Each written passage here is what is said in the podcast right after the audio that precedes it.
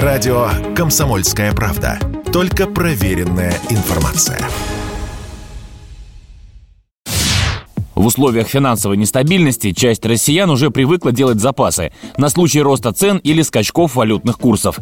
Икра и шампанское – это, конечно, не картошка да сахар, но хотя бы символически иметь по баночке и по бутылочке того и другого хотелось бы. Между тем, в СМИ появилась информация о скором подорожании. Скажем, игристое, по словам экспертов, может вырасти в цене на 40%, почти в полтора раза. По нашей просьбе эту информацию прокомментировал Вадим Дробис, руководитель Центра исследований федерального и региональных рынков рынков алкоголя. Надо ли закупаться к праздничному столу уже сейчас, в ноябре? Спросили мы его никакими продуктами закупаться к Новому году не надо заранее. По крайней мере, алкогольными. Да я думаю, что и продуктами питания. Никакого смысла не имеет. Никогда в истории не повышались цены перед праздниками на алкогольную продукцию и на продукты питания. По одной простой причине. Бизнес зарабатывает перед праздниками на массовости продаж. Предновогодние праздники и прочее – это период скидок. 1 числа действительно поднимутся, ну, могут подняться цены. С 1 января не исключено, что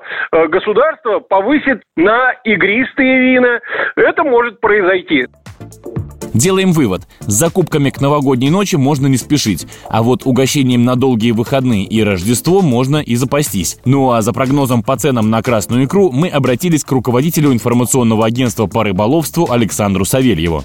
Тема икры, она ежегодно не выходит с повестки. Особенно актуальной становится перед Новым годом. Традиционно к этому времени она дорожает. Не стал исключением и нынешний год. Цены на икру уже взвинчены, так сказать, до небес. И, естественно, к Новому году будет еще процентов 10-15 прибавят. К традиционному, скажем так, повышению цен нужно еще добавить административные меры, которые сейчас введены в э, части перевозки икры, в частности, с Камчатки.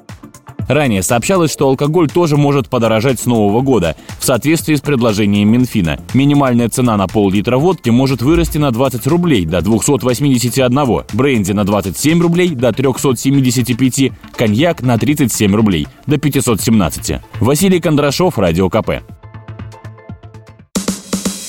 Радио «Комсомольская правда».